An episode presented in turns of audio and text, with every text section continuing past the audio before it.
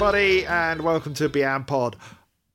We're recording this after the end of this week's episode, so uh, because we ended up having to cut this into three because it ended up being so long. But then, you know, we were covering one man's entire solo career all in one go. So really, I, I'm an idiot to think this was all going to be one episode initially, Or two. or two. It's three now. We started this week with you thinking it we were going to get it all done in two I episodes. know. We started this when it was light. It's now getting dark. It's getting dark. Yes.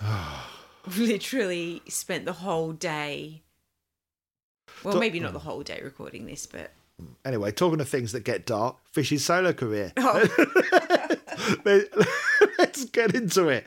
Uh, we'll. Uh, I was going to say we'll catch you at the end, but you're gonna. This is just going to run into the next bit, even though we're recording this after whatever I say next. What do you think I'm going to say next? Guess the first word. No, she doesn't want it. Okay, here comes us talking about fish. I couldn't think of one. Let's go through the album Field of Crows, which had a Mark Wilkinson cover that you like because it's I um, need to see it again. it's inspired by Van Gogh or Van Gogh, if you prefer. Isn't it Hoch? Van Gogh. Isn't that how you say it? I- or maybe not. Vincent Gogh. Paul!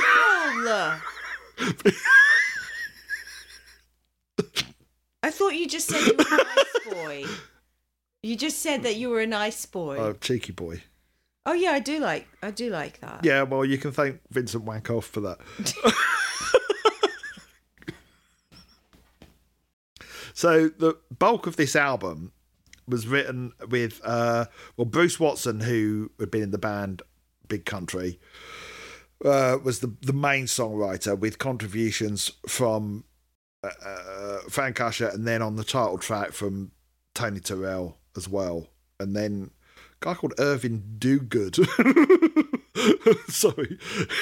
It's a real surname. I know it is, uh, but he he gets a he gets credit on each of the songs, which is strange, given that he's only a clavinet player on track six. That can't be right.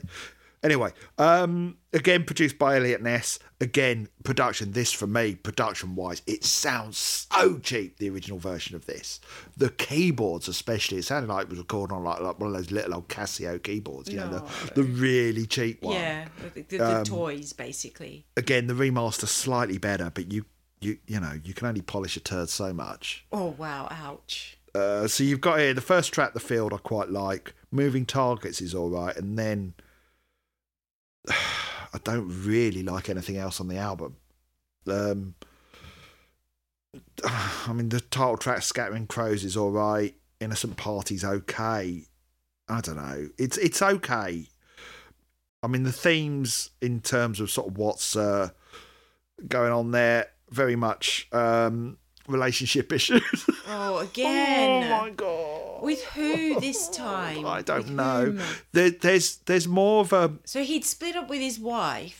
At this point, was he single or had he? well i don't know if he was having relationships i think what what the sense i get in the lyrics and i'll read some out to you the sense i get is there's more of a sort of sense of regret and a sense of uh loss there as opposed to the anger Right. I mean, there is okay. one song, Innocent Party, that's on there where he sings, Don't talk to me about justice, freedom, truth, and democracy when all you left me were false hopes, lies, empty promises. I can't say the words without doing it in a comedy, angry thing. Your, your selfish behaviour, don't make out that you're the innocent party.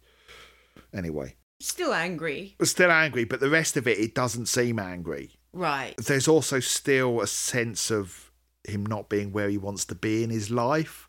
On the track, The Lost Plot, he says, The plot was lost, or so I found. I went in search of higher ground, but my head was in the clouds chasing dragons.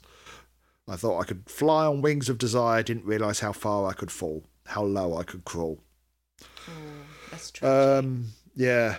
I- I was shouting too loud, king of the crowd, a victim of my vanity too proud. I never saw it coming. I was blinded by light, but the vision had died. Ouch. that's telling. Remember when I said last week that there was a there were two threads throughout his career lyrically that he kept returning to? Mm. That and relationships. Yeah. but then he sings on sort of like the, the on scattering crows let me run to you through an open field and you'll see me coming and he sort of sings there's always time time to look back time to regret time to remember just how we met time slips slowly by as i stare at forever and i wonder if we still have time after all is said and done still you're the only one to touch my soul Oh, I wonder who that's dedicated. i think to. it's i think at this point it was all i mean it must have been tammy So maybe even though they'd split up, there was still hope there that they could make it work. Maybe, but you know, it's when you split up with someone long term. I suppose there's a degree of mourning and grief, and grief is a, a, yes. a, process Yeah, which you go through different stages. It's a, yeah, it's a bad album. Sorry, I'm saying it. It's just I just don't like this album. It's not even one that I can go objectively. It's a good album. It's got some like it's rock. It's a rock album. That's all it is with some ballads on there. It's not interesting to Mm. But- me. It, Um, nothing on there stands out for you as something you would revisit time and again. No. No, the the remix is by Chris Kimsey, who of course did Miss Misplaced Childhood and Cuts at Straws and Internal Exile, and it it does improve it, but it doesn't, like Fish's claimed, make it sound like a completely different album. It still sounds cheap because it's cheap keyboard sounds, and I don't know. I mean, Fish did talk around the time about uh, the marriage and what happened, what went wrong ish. He says, I married the wrong person. If I'm forced to put my hand up, I think I'd married a trophy wife. I was 29. I felt like I had to get married, had to settle down, but wrong, wrong, wrong. So we're going through relationship strife on that 87 tour. Wow. And then the drugs, the alcohol, I was unhappy and lonely. I wasn't quite a cocaine adult alcoholic, but I did have issues. He also said around the time about career, he said, I accept the reality of where I am. And I just want to make great albums that I am proud of and deliver quality songs in my own inimitable maverick style. It would be absolutely ironic if something like Zoo Class suddenly got picked up and became a hit. Unlikely because Zoo Class is is horrible. it's horrible. No. I'm going to read you the lyrics out in a minute. Um, he said it would be the worst thing to happen to me because I want to be in my garden. um, Okay. I don't have the hassle of that media onslaught and intrusion into your privacy that goes with being a rock star. That's telling. I am privileged That's and humbled by the fact that I've been there, done it, ticked it off, and got a wardrobe full of t-shirts. Even then, 2004, just wanted to be a gardener. So what else was going on? Oh no, I was just let me just read you Zoo Class. Sorry, I'm jumping all over the place. I've my I've done a terrible job of organising my notes. just It's saying. okay, I can't tell. So Zoo Claw Class, which as far as I can tell seems to be a song about an animal orgy, goes. No.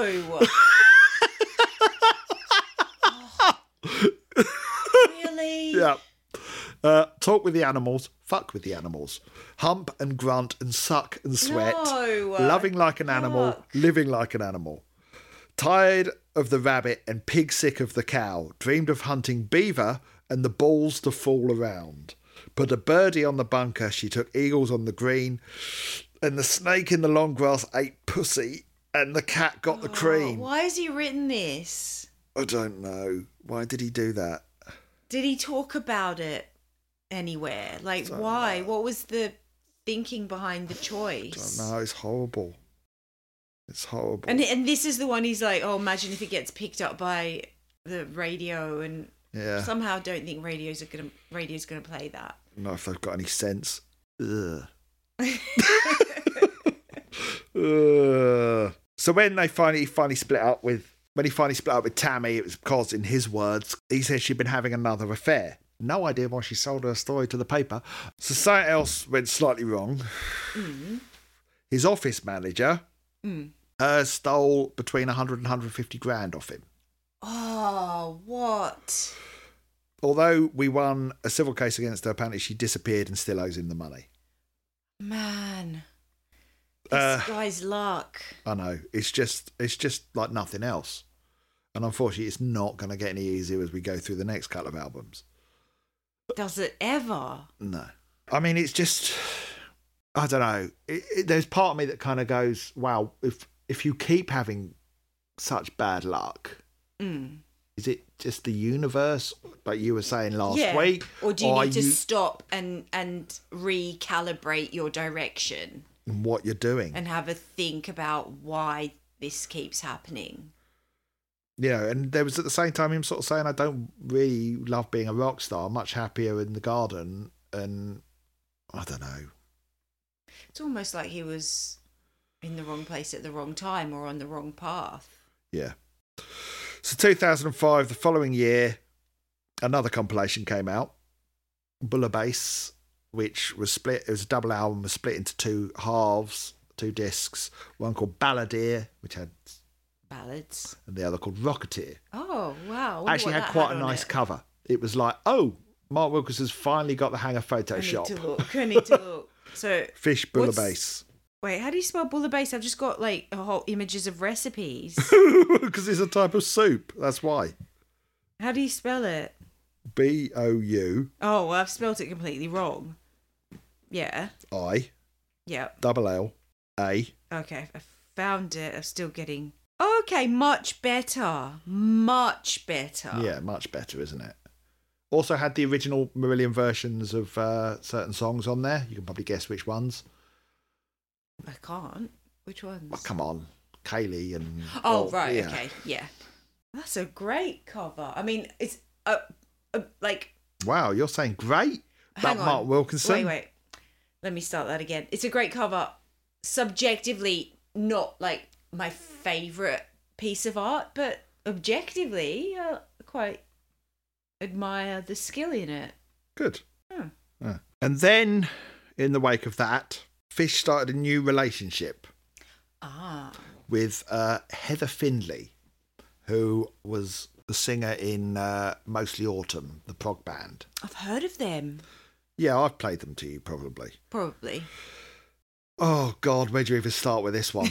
you, you really seem hesitant.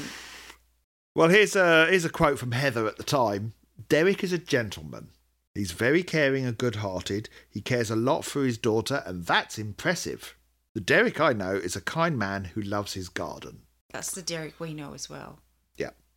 Apparently, they met at uh, Classic Rock Awards, and um, Hit it off straight away. I got talking to him afterwards as I was talking to his daughter Tara about the music she likes. Before I knew it, Derek was asking what I was drinking, and it just went from there.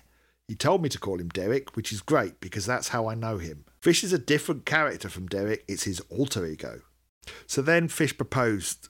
Well, then they split up, Mm. and then Fish. I just look. You know what? I'm just going to read this email from Fish that he sent Okay, out go to his uh, mail. It's really long. I'll have to skip All through right, it. let me just have a sip of water. Yes, settle in. Okay. This may take some of you completely by surprise. However, the more romantically inclined who have a sense of the undeniable will probably recognise that what I'm about to announce was written in the stars a long time ago. On February the 14th, under the central arch of the Micklegate Bar in York, I got down on one knee and proposed marriage to Heather Findlay. She accepted, and we're getting married in Haddington in early August this year. This will probably go down as one of the biggest U turns in my life, but I can honestly say I am happier now than I can remember and feel that this decision is the most natural and obvious one I could have made. When we parted at the beginning of October last year on my instigation, I had stubbornly thought I was making the correct and logical move and accepted the ensuing heartbreak, heartbreak with bleak stoicism. Over the next four months, I went through purgatory and embarked on my own personal road to Damascus. Never a day went by when I didn't think of her, and I continued to deny my feelings for her until early until in early January I received some unconnected Jesus Christ he goes on. blah blah blah. Some bloke in the Mostly Autumn Road crew convinced him to she wanted kids, he didn't. Right? Right. Okay. yes. All right. I told Heather that I changed my mind about having a family and I was willing to commit everything to our relationship and a life together. Heather was understandably cautious, but I assured her that this wasn't impetuous and I had no intention of repeating my actions in October. Is- Why is he saying this publicly? Over the next week, an average of three hours of phone calls a night, blah, blah, blah. Then he talks about how they got Again, why do together. we need to know that. Uh, no. Uh, but I was nervous. She was nervous. It had been like we'd only been apart for a couple of weeks rather than four months. Obviously, still very much in love with each other. Blah, blah. Our feelings for each other were taking control of events. We met, blah, blah, met up in London, went to see Mostly Autumn gig. Um, arrived by train with a dozen long stem red roses and a bottle of chilled champagne. One year to the date, we were on a boat. keep it chilled on the train so long? Oh God, sorry, he just goes on and on. Anyway, he uh, he talks in detail about their actual date. Oh God, Talks about when they first kissed. Um, No TMI. uh, something about buying the ring. Um, they snogged in the pub. why is uh, he telling us this? Uh, both drunk. Then he got down on two knees. Uh, something about Argos. Um, what? I didn't see that coming. we passed the dimly lit Argos. Another chance. I don't know. Okay, I really wasn't expecting Look, to he's trying to find a ring. name checked in this in this letter. Yeah, because he he looks like he proposed, even though he wasn't being impetuous. He proposed, and they he didn't have a ring, so they had to go and like find a shop that was open to get one. Not impetuous. Um, it's gonna kill us. Blah blah blah. Say about the lights hitting red. Uh, got down on one knee or something. So what he got down on two knees. I don't know. He just lay he lay flat on my I lay flat on my belly and proposed. I lay, lay face down, spread eagled on, the, on the cobbles and asked her to marry me. Um, both our sets of parents and families are overjoyed. Obviously, our close friends are incredibly happy. My daughter Tara is delighted, both ecstatic and more in love than ever. It may sound strange, but How long have they been together by the by this point? don't know. Including the four month breakup. When Well- did, how long has it had it I been don't since know, they but met? they're in love, and the best thing that happened to us, blah blah blah. Despite the heartache involved, he said. Um, Oh we, god, that's always a good sign so we- early. we originally planned to get married after the touring next year, right. but it didn't take long for both of us to elect for a wedding this summer. Both of us to elect for a wedding this summer. That's both of us to elect for a wedding this summer, as Heather is moving into the studio in the coming months, and we both felt it was the proper thing to do. Venue, blah blah blah. Something. Uh, then he talks about all his best men, matron of honour. I thought that I'd never get married again. It would take a very special lady to capture my heart and fulfil that place in my life. But I found one.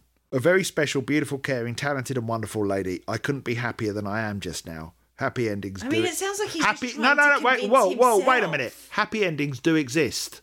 Oh, good. This was written in uh, on the twenty eighth of February, two thousand This isn't going to end well, is it? So she dumped him in May. Uh, so what was Oh, that? no. Uh, three months before the wedding, after it had all been booked. Which the wedding, which became an album launch party, because the album, which was pretty much an album all about how much he loved her, Oh, you're joking. Um, it was. Well, you know what? He. Uh, I'll just read out this this this story because even though you know, Fish may have not like subsequently getting stories written about him in the tabloids, didn't stop him. oh, are you serious? Yeah. Reports are emerging that former Marillion frontman Fish has said he's gutted after being jilted by his wife to be Heather Findlay and will try to cushion the hurt by holidaying in Malta with friends in August. That was going to be their honeymoon.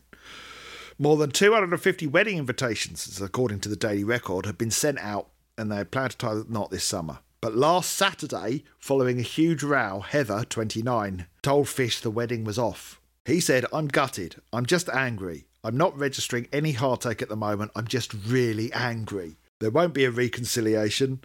When somebody does that to you, that's somebody you don't want to be married to. Well, yeah, literally. Yeah. Because they've said they don't want to marry you. So, Instead of being morose, I'm trying to be positive. I've got a new lawn, a new kilt, and my daughter has a new ring as I've given her the engagement ring I'd given Heather. No. No, that's bad luck. Get that ring melted down and made into something else. Heather later said Mm. that Fish was too wrapped up in his work that he had no time for romance. This is a later story, as in a month later. So, you know, communicating with each other through the press. I mean, really? Is this dignified? We didn't spend enough time with each other on a romantic level, she said. I think that that was the workload he had at the time. As a musician, I understood that and said on more than one occasion that the album comes first. But sometimes it was all consuming to him, and I didn't realise the scale of how that would come about until I was involved in it. We all have needs emotionally, and I was away from my friends and family. I just felt that I could have been nurtured romantically within the relationship a lot more. But at the same time, I was thinking it won't be like this for long. But August the 4th was looming and coming on fast, and I felt we really had to be sure. We had one day out of the whole year that we could sit down and talk about this. There was a lot of pressure, and it's so sad and a big mess for both of us to clear up. And then she said, when his album is finished and he meets somebody else, and when we settle into our own futures, things could be amicable. Not sure they ever have been. Once again, something's come out of the blue and knocked down his tower that he was building. Yeah, in Fish's words, in Fish's words, it was like someone had put a frag grenade in my head. This was as he was like he was just about to record the album ah. that he'd written a whole bunch of love songs No. for her on. But he kept some of the songs or the, the, the lyrics intact on certain tracks of what became the album 13th Star, released in 2007. But he also wrote some new lyrics. As he said, Steve was working in the control room and I was going out to the greenhouse and writing all these lyrics about the situation I was in. I went from being completely broken-hearted, completely confused, to being very fucking angry, and I still am. I wouldn't go out of my way to do anything.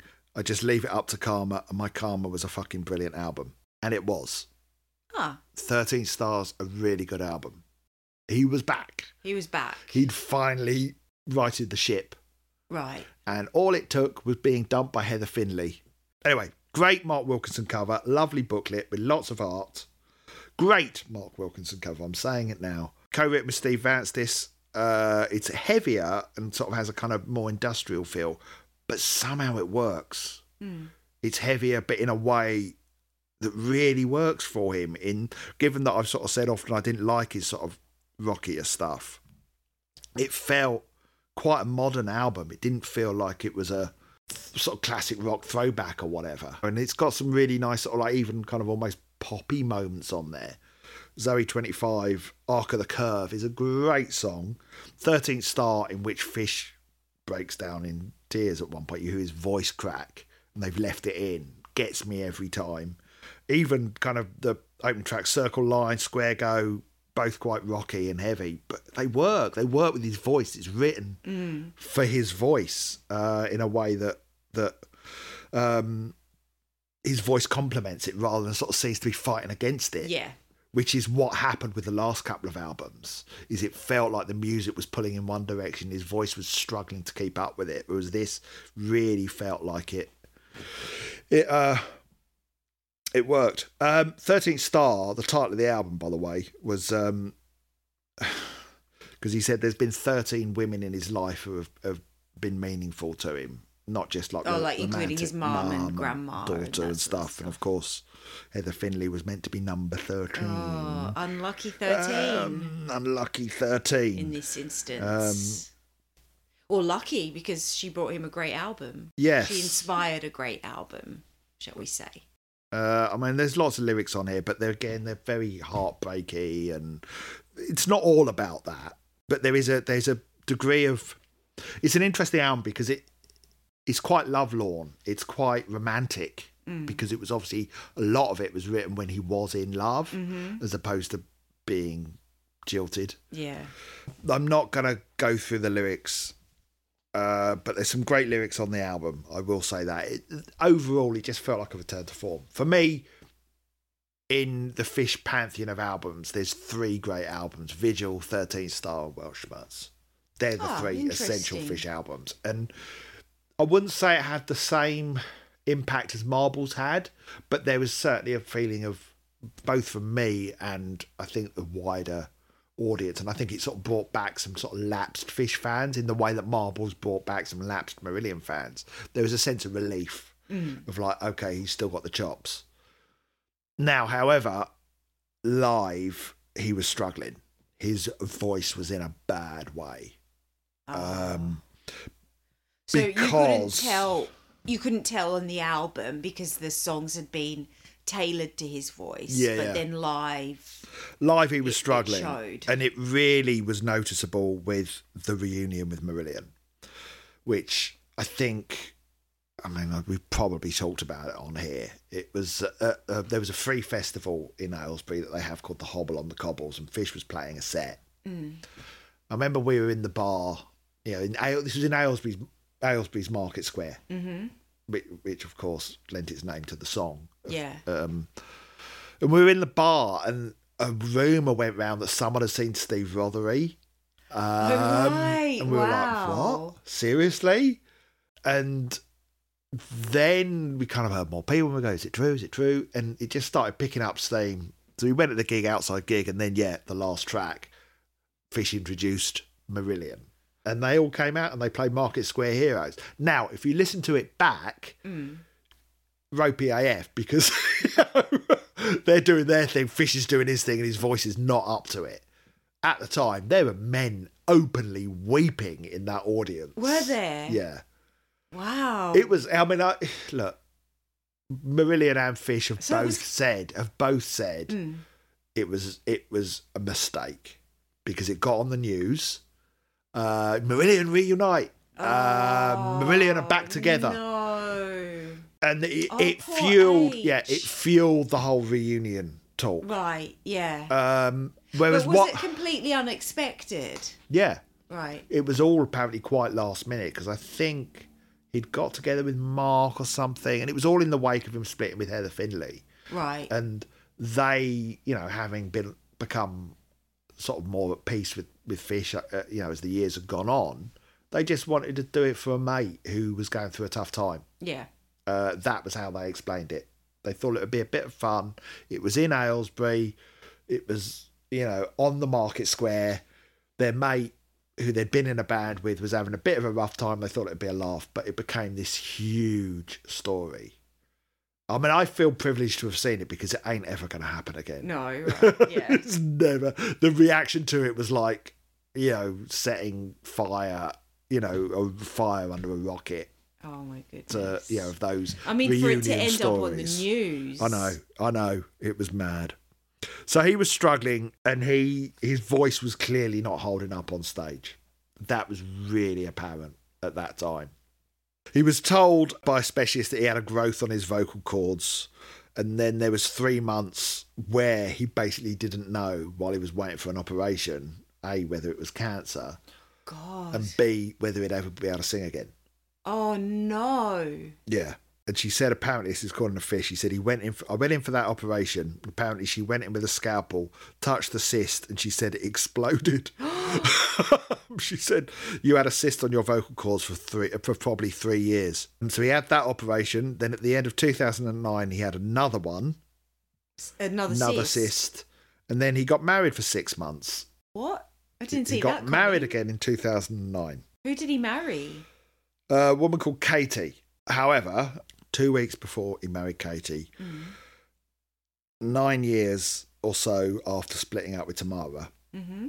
she sold a story uh, to a tabloid. Katie or Tamara? Tamara, Two weeks before marrying Katie. yeah, a, a story appeared in the tabloids where Tamara, which Tamara had apparently sold her story of being married to Fish for a reported seven grand, in which the thrust of it was domestic violence. Oh no.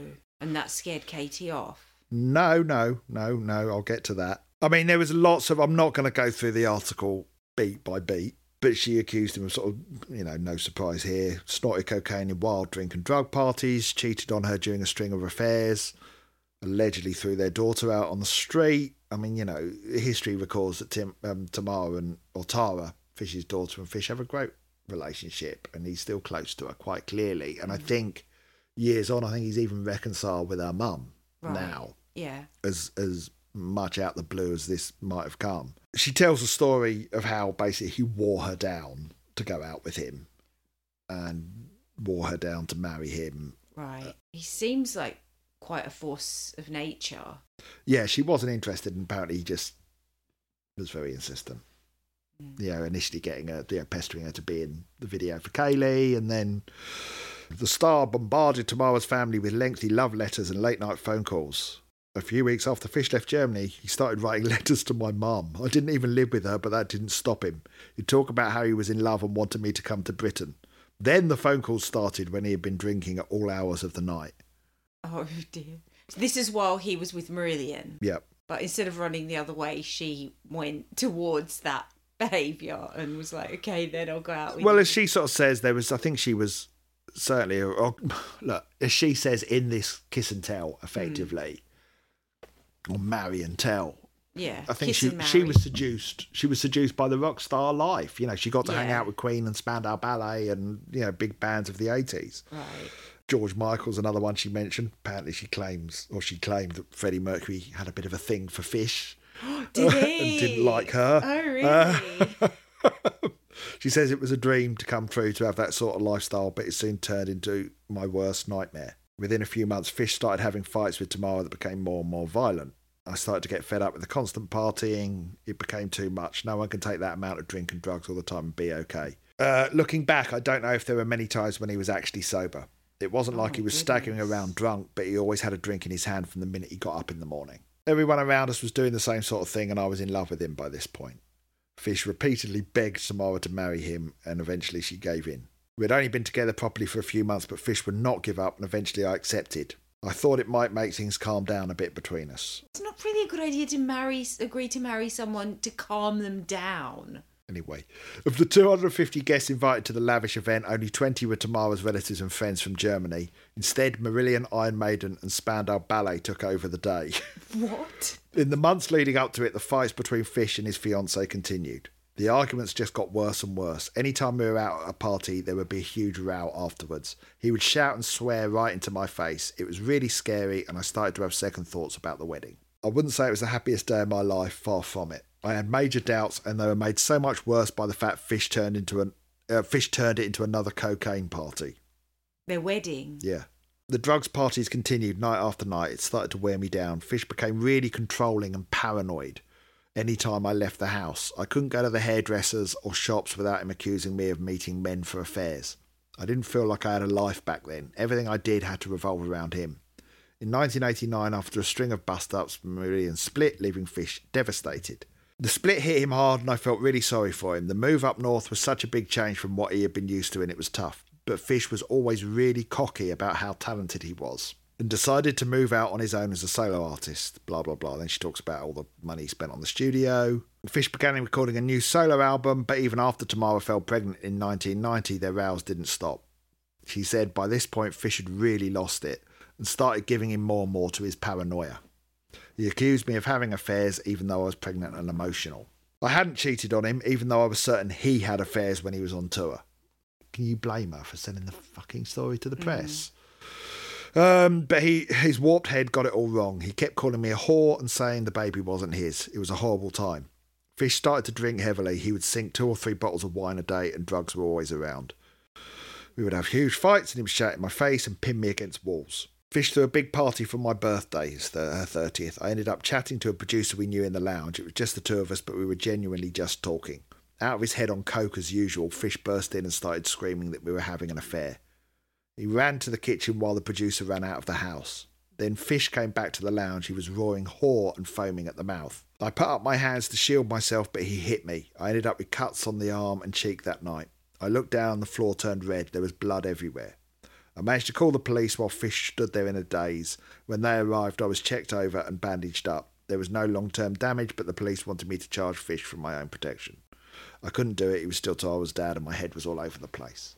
And Tamara, at an all time low, fell into the arms of two other men. She said, After seeing Fish like that, I had two short affairs lasting a few months. She says, This is why she's written it. This is why she's written it, because he accused her of having affairs. Mm. She says, I think I was trying to get back at him, although I didn't tell him we, until we eventually broke up. I was so hurt that he could treat me like that after everything I'd done for him, but it didn't make me feel any better, and I started to realise our marriage was in tatters. So then she was diagnosed with cervical cancer when she was 33. Scariest time of my life, she says. After the op, I had a horrible two week wait to find out if I was going to be okay. I was so weak, but as usual, Fish offered me no support and he hardly helped with our young daughter. Uh, Thankfully, I was really lucky and they caught it in time. But watching the way my husband failed to help me was a wake up call. I decided to give the marriage one last go for my daughter's sake, and if it didn't work, I would leave. She stayed for another three years, but again, life spiraled out of control. Apart from those few months when I did stray twice, I had been loyal, despite being sure that it had a string of affairs. People let it slip that it'd been with girls on all those tours. The final straw for Tamara came in early 2001 when Fish threatened to smash a vodka bottle over her head. Whoa. She recalled he had just got out of bed in the morning when he flew off the handle over something stupid. The next thing I knew, he had grabbed the vodka bottle and he was holding it above my head. He was so angry, but what frightened me most was the fact he was sober. And I left him and took Tara back to Berlin. Then, oh, I'm not going to read anymore, there's loads. She added, sadly, after all these years, all these years I've stayed silent, even while Fish slagged me off, claiming I took all his money. I got next to nothing from that man except heartache. I just hope that if he reads this, he'll finally realise what he's done. It's heavy and quite. It's a bit of a shock. I mean, It I does feel- I didn't think. Yeah, it's a shock. It feels a bit Uh, to me like reaping what you sow. He he said stuff publicly Yeah. That she didn't have or feel perhaps she had a right. Uh, Well, he a slandered her publicly. Yeah. Really, let's say if if what he said wasn't true, and he kept saying how she was cheating on him and stuff, and she hadn't been. Well, regardless, look, I don't want to get. I, I don't. I really don't want to get into kind of what was true and what wasn't Oh, true. I have no idea what Because was true and what wasn't. Fish weren't Fish there. We- replied, and, and I'll read that. I'll read that. It's none of our business. But uh, the reason why I mention it here, Mm. Well, a this is look, this is about my relationship as, as a fish fan with fish. Mm. Did this impact it? Yeah, it did. Um, So did you read this article at the time? yeah, and I and read how did you feel at the time? the same way it? I do now, which is well, fish, you brought this on yourself, regardless of whether you did any of the things that that she accused him of. Yeah. and I've edited out quite a lot of what she said, but it's out there if people want to go and find it.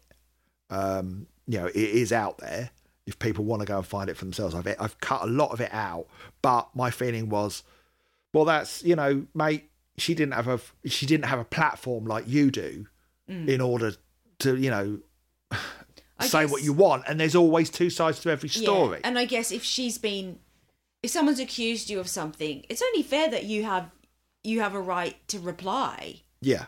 You know, why should it be just one person with the with the voice? there's two sides to every single story. It's it's never as cut and dried as oh they cheated or oh I was cheated upon. You know, it's it. But anyway, Fish did did issue a statement, and he said it's been a tough couple of days for myself and Katie as we've been dealing with the fallout fallout from the article in the News of the World. I admit to having raged on reading what I considered was a very unbalanced and exaggerated disclosure which was badly written and contained a number of general factual errors that could have been easily rectified with due diligence and without my input. Blah, blah, blah. Then he talks about how he'd been suspicious that, that this story was going to be coming because apparently Tamara had rung him up and asked for some dates off him. But he says it didn't come as much as a surprise as I've been spe- expecting such a move for quite a while. With an impending marriage, the timing, timing was cynical, malicious, and deliberately intended to be hurtful. Although I am currently estranged from our daughter, I was sad to read the version of events in the News of the World article as related by my ex wife. I strongly disagree with what was said, and with a number of incidents mentioned in the article, there are witnesses who have a very different perspective on what happened. In saying all that, I have no intention of taking legal action. I do not believe that bringing my 18 year old daughter into a wrangle between my ex wife and myself is a decent or adult approach. And as my daughter is attempting to sort out her own life at the moment, she does not need the emotional trauma of being asked to testify against her parents in a court case or exposed to a tit for tat newspaper war. I will deal with the history of events from my perspective in my book in a less sensational manner and will readily document my part in what became a dark travesty of a marriage. I am no angel and did more than my fair share of sex, drugs, and rock and roll. Nobody died. I have never been warned, arrested, or charged with any count of violence, and in my divorce there was no mention of domestic violence. However, I am not the devil portrayed in the article by a sad, bitter woman who resents my current happiness with Katie and who has gone out of her way to disrupt our lives and cause as much pain as possible through using our own daughter against us. I would have liked to have thought that after being separated for nine years and officially divorced since 2003, that my ex wife would have let things lie, but obviously she feels differently. Retribution? I'll just leave it to karma. So, um, yeah, I read that as well at the time. And you know what? I thought, fucking hell, fuck off. Sorry, bitter, bitter. He's bitter and angry. He didn't come across well in that response at all. He didn't. it really coloured him against me. Not so much the original story, which of course we know how the tabloids work, but it was more his response. I thought he could have taken the moral high ground, but he he chose to get some pot shots in. Yeah. So then, uh, oh my God. So then Katie left him. Oh my goodness. The official line is she didn't like living up in Scotland. She went home to visit her family on Boxing Day and never came back. Wow. So he got after he got dumped by Heather Findlay, he went to Vietnam Yes. where he went on He holiday by himself, inspired to write the song Perfume River, Yes. and came up with a title for his autobiography. Adrift on a perfumed river. Yes, again, unwritten autobiography. I mean, imagine if he'd gone to Center Parcs. Fish's autobiography. I went. I Cycling went to Center Parcs. Cycling through a family resort. Yeah, Fish's autobiography. You can do archery, swimming, and cycling all in one day. That's there's an unwieldy title, but but it's what he's known for. Um, so then he came back from Vietnam. He said, When I was out there, I had a lot of time to think about what was me and how the F had got there. I came back and then shortly afterwards met my second wife out the blue, and a year later got married thinking everything's brilliant. Then six months after that, suddenly my voice is shot again for the second time, and my second wife has left me six days after I came out of hospital. I had kind of hoped that the second marriage would be a happy ending to the book, Oh no. but suddenly the whole thing had gone tits up again. Man. So then 2013 comes around. This is the longest gap he's had between albums. How many years? Six years? Six, Six. years. Wow, Marillion levels. Yeah. And this was the point at which Fish was talking about retiring. Ah, already so long ago. Well, who can blame him? Two oh, you can't blame me. 2013. So it was the uh, Feast of Consequences album. What I will say, Ah, though, okay. What? I was there. you were there. Uh, as a postscript to the previous era, Fisher clearly made things up with Tara and Tamara because they both appear in the video to the single Blind to the Beautiful. Oh, okay. I don't mind that song. Yeah, it's quite a nice It's song. an alright song. And it's an alright album. It's an alright album. It's an okay For the most album. part. He's got, uh, you know, decent producer again. He sorted things out financially, but you know, it was still his his life was still relentlessly troubled. Hmm. Fish really struggled in between the two albums, which In is what way? well, he said he said for me the first six months of uh, of 2010. Every morning was full of I love yous, and every night was like a mortar attack. I've never known a more emotionally confusing time in my life. I decided to go out on an acoustic tour. We ran it like a guerrilla style operation and slimmed it right down so we could get into areas that could, we could never have done with that. this is what we must have kind of attitude. That finished in 2011 and I wanted to distance myself from the darkness that I was in.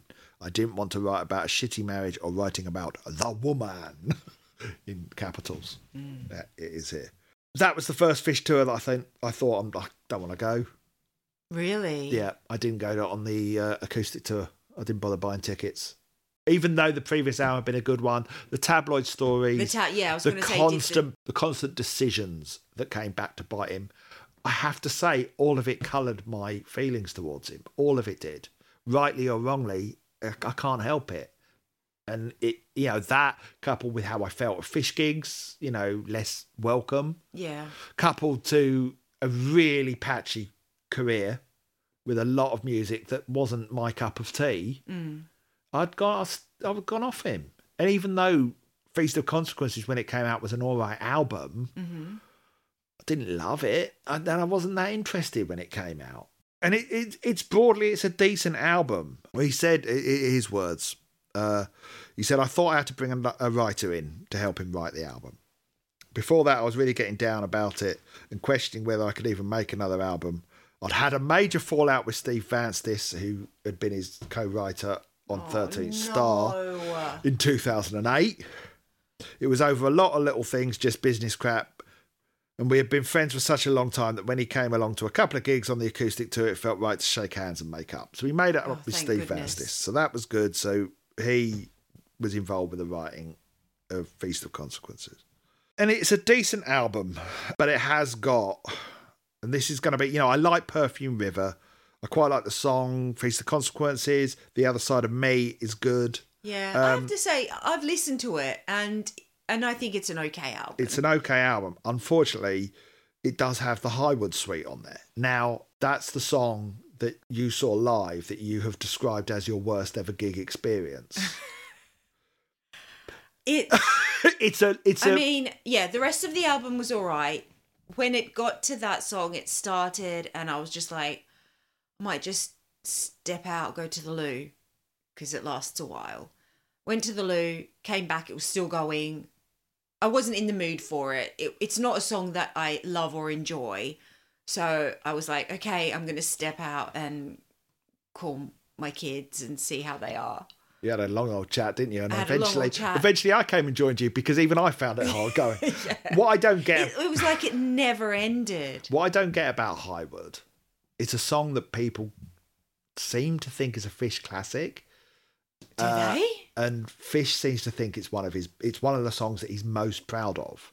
Really? Oh, And it's not. I mean, technically, it's not one song. It's a no, suite. it's a sweet, It's more a suite than one song, but it's twenty minutes of but music. it's a, I don't get it. I find I find it really leaden as a piece of music. I find I don't want to see it live it. Oh, uh, ever, find it- ever again. I find it really hard going. yeah, me I too. I don't get it, and I'm sorry because. And other than that, there's actually not a track on the album I dislike. That's true, Yeah, actually. The other side of me, the Great Unraveling, I like They're all all of those. good, yeah. That's the irony. The song that people kind of call the best one, is, is the one that I thought I- it was just me. yeah, I like least. I really wanted to like it, and I did try, and it, I, I just couldn't. Yeah, I just, I cannot stand in a crowd listening to it for that long. the, lyrically it's really interesting, and it but it awoke something in Fish because apparently he did a lot of research that went into that song about Right. the First World War, Yeah. and that appealed, I think, to the writer in him, and that certainly led to what we got on Weltschmerz seven years later. Ah. But there's a general sense with this album of him, and he it, there are very few love songs or heartbreak songs, Oh, interesting. you know, on there. yeah. The but there is a song called "The Other Side of Me," which seems to be a love song to himself. So it feels like at least in who he is, he's turned a corner. He's he's starting to develop a relationship with himself. Yes, yeah, yes. Uh, and on top of that, you know, he's clearly sorted things out with Tamara and Tara. That's all good and positive. And broadly, it's a good album, but we did go and see him live, and I didn't love gig on that tour, didn't we? And that was, I Mm. Think, no, we have seen him since We then. did see we? him since then. I think I saw him maybe once since then. Yeah, And that really for me was on an emotional level just the final straw. yeah. It was for me. and I that hate to sounds say mean. it. That sounds mean. And I and you know, because I just remember thinking to myself, I didn't think, oh, I don't want to see him again after that. But when it came around to you telling me he was touring one more time, I at that point did think to myself, I don't want to go. Yeah. Well, I and I think you'd yeah. bought tickets without even asking me. Whether Well, no, the most recent but tour. then, but the most no, recent. this is the one before Oh, then okay, that we didn't go to. because you had Uh-huh. a bad back. But I was like, oh, if Paul hadn't already bought tickets, I would have said, I don't want to go. Yeah, Um, and this was and then between. he had a bad back, and we didn't go anyway. And it was like, thank goodness for that. this was in the gap between Feast of Consequences and Weltschmerz. That I stopped. I just started going to see Fish live. We saw him one more time, didn't we? We went with Anthony and his lovely wife. Oh, was that a fish? Yeah, that was in London, Oh, this that's the time I'm thinking of. which is really interesting because she not a Marillion fan, no. but she enjoyed that gig more than Marillion, if I'm right. oh, really? Yeah, Anthony should have Oh. done a podcast with her because she hates Marillion. Then got. She doesn't hate them. She's not a fan. She enjoyed She's the not a Marillion massive weekend. fan, but she doesn't. She's hate coming to them. Poland with us, isn't she? Yeah, Jan? exactly. She, yeah, she goes to the. I'm not mentioning her name, but Jan. Is I'm allowed to say Jan? I'm allowed to say her name, aren't I? Jan. You- you She's have lovely. now. I have now. Yeah, it's Jan gets a shout out on here. It's Yay, quite right too. hi Jan. Um, well, we call him pedantity, but Jan Jan's not pedantic at all. No. She's normal, unlike her husband. Oh, Paul. He loves it. He loves it when I take the piss out I of him. thought we went to see. Did we go to two gigs with them then? In the same Yes. location. That's why I'm getting Yes, confused. we went to see uh, Pineapple Pineapple Thief. Thief. That's it. Yeah, in the same location. Yeah, it was in the same location. But yeah, I'm not. Mm, maybe when he announces his final tour, I'll go just because it's Well- a piece of history. But I'm telling you, my heart sinks at the idea. Here's the thing. It's two hours of your life no, that no, you no. to It- standing it- up. it's not, Sanya. It's not. No, it's gonna be it's it's gonna be over three nights. Oh God, On uh, I watched yesterday. I watched yesterday. I don't know if I can do it. his New Year's Eve fish on Friday, Right. which had his sister on there. Oh, really? Yeah, who seemed lovely. By the way, also, do you know who seemed lovely? Fish. Aww. I'm gonna say it. He was lovely on it. Aww. You know, he had friends over, and he seemed lovely. Uh, and I felt a bit bad that we were doing this. Oh no. But, but um, it hasn't stopped you. But I mean, it was it's still a bit weird that he's got friends over and he's just like playing a load of his own music and making them dance to it. You know, it's fine. He is fish. Uh, but yeah, he did sort of say there's so many songs that he wants to play, such as Highwood uh, and Plague of Ghosts, that he says I can't just do one night. I have to do two or three in the same location and then play a different set every night.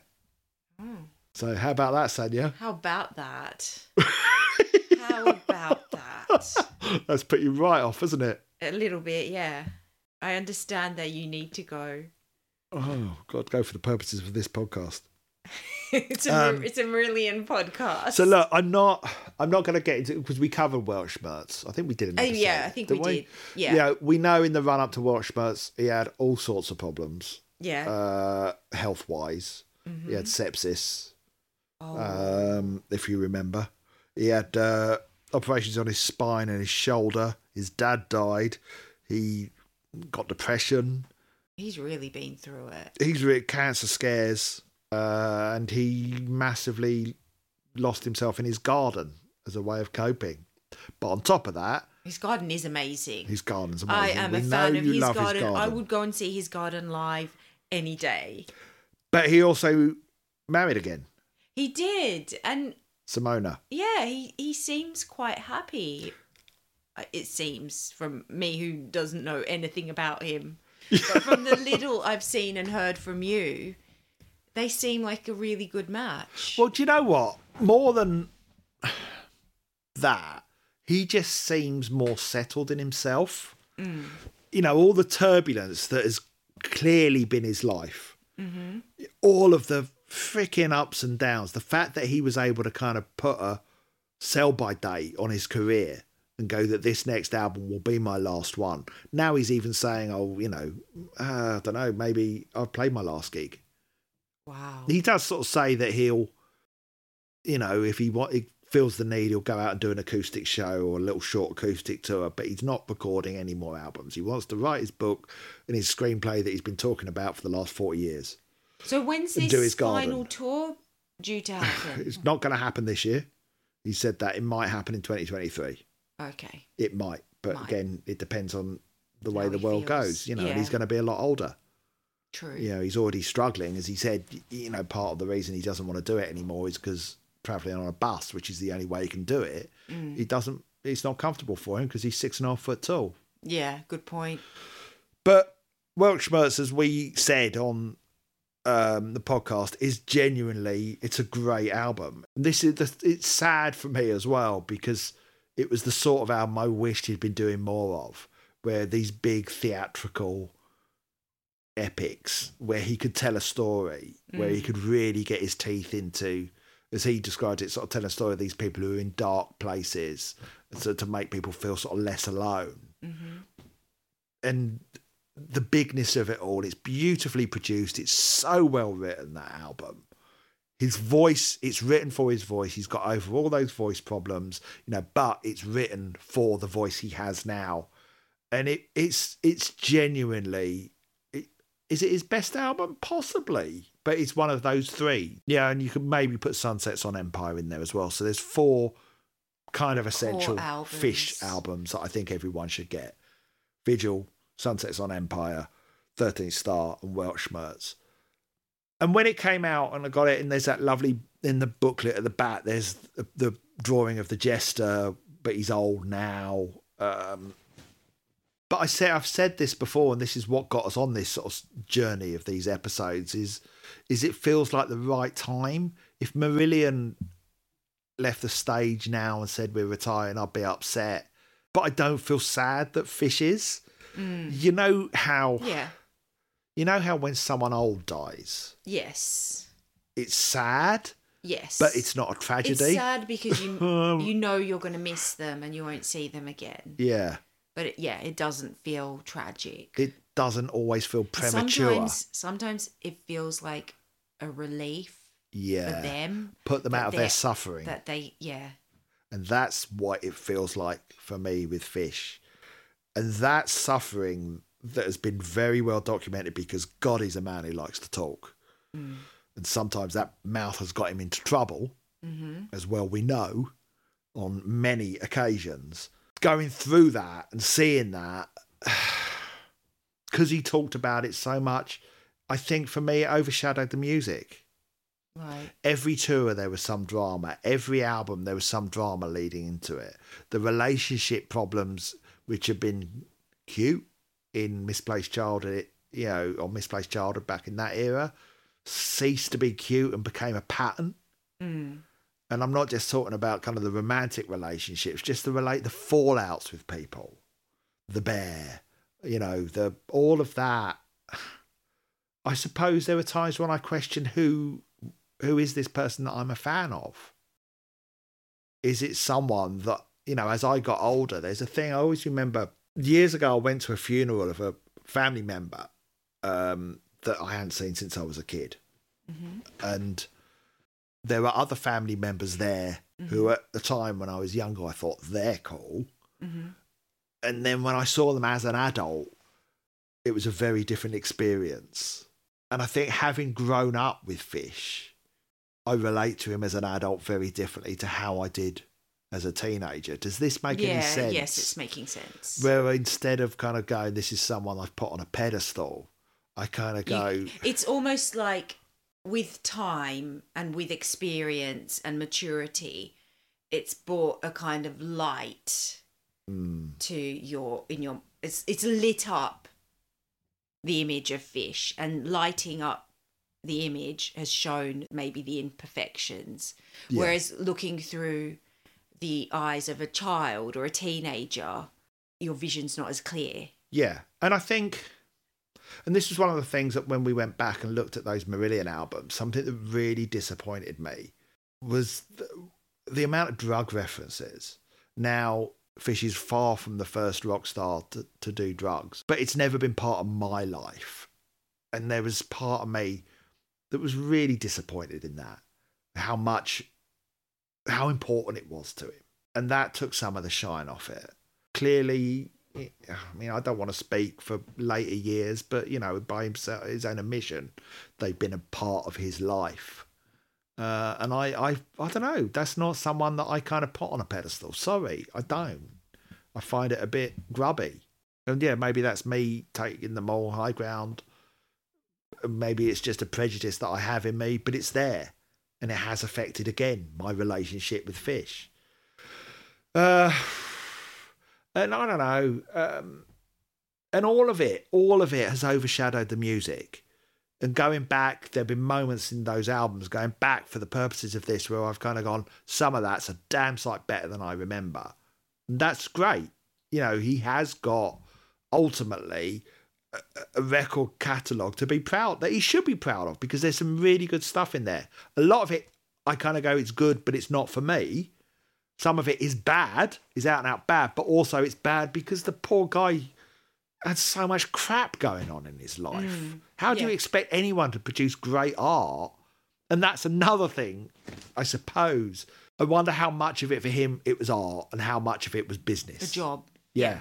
And that's fine because, you know, I I write for a living and most of what I do to earn my money is a job for me. It's not, you know, I don't see it as a, you know, some great romantic expression of of artistic intent. I do it to earn money to But that's the stuff you're writing for other people. It's not Yes. stuff you're putting out as. I put Paul stuff out as me as well. Yeah. Yeah. And there's a difference, I think, Hmm. in those two things. Yeah, there is. There is a difference in the two. And then, you know, if we are, again, this is the purpose of this exercise.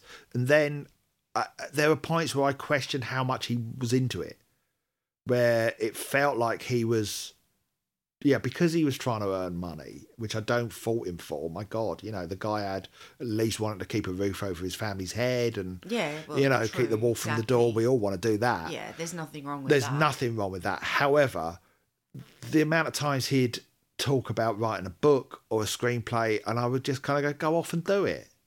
You know, stop doing this. Stop torturing yourself with something you may not be enjoying. And whether that, again, rightly or wrongly, but that was the sense I got. That was what I felt from public statements that he made. And often, often at points, the work he was putting out, it didn't feel I don't know, felt a bit unloved at times. Mm. Uh, so how am I expected to love it? Mm. Yeah, exactly. Yeah, but for all that, I've I've also got a lot of respect for him as a survivor and someone who managed to put out work in oftentimes difficult circumstances. And the fact that he survived, the fact that he's still going, the fact, or you know, or at least kept going until Weltschmerz, and the fact he's kept up Fish on Friday and he seems settled and happy and content with his garden. All of mm. that, I've got huge respect for him. And he was my idol as a kid, but I'm not a kid anymore. And so when people kind of are surprised by my response to the Fish's global broadcast, still can't say it, um, all of that is feeding into it. Mm. But also, I kind of see a man there who I don't recognize from the one that I grew up, you know, looking up to.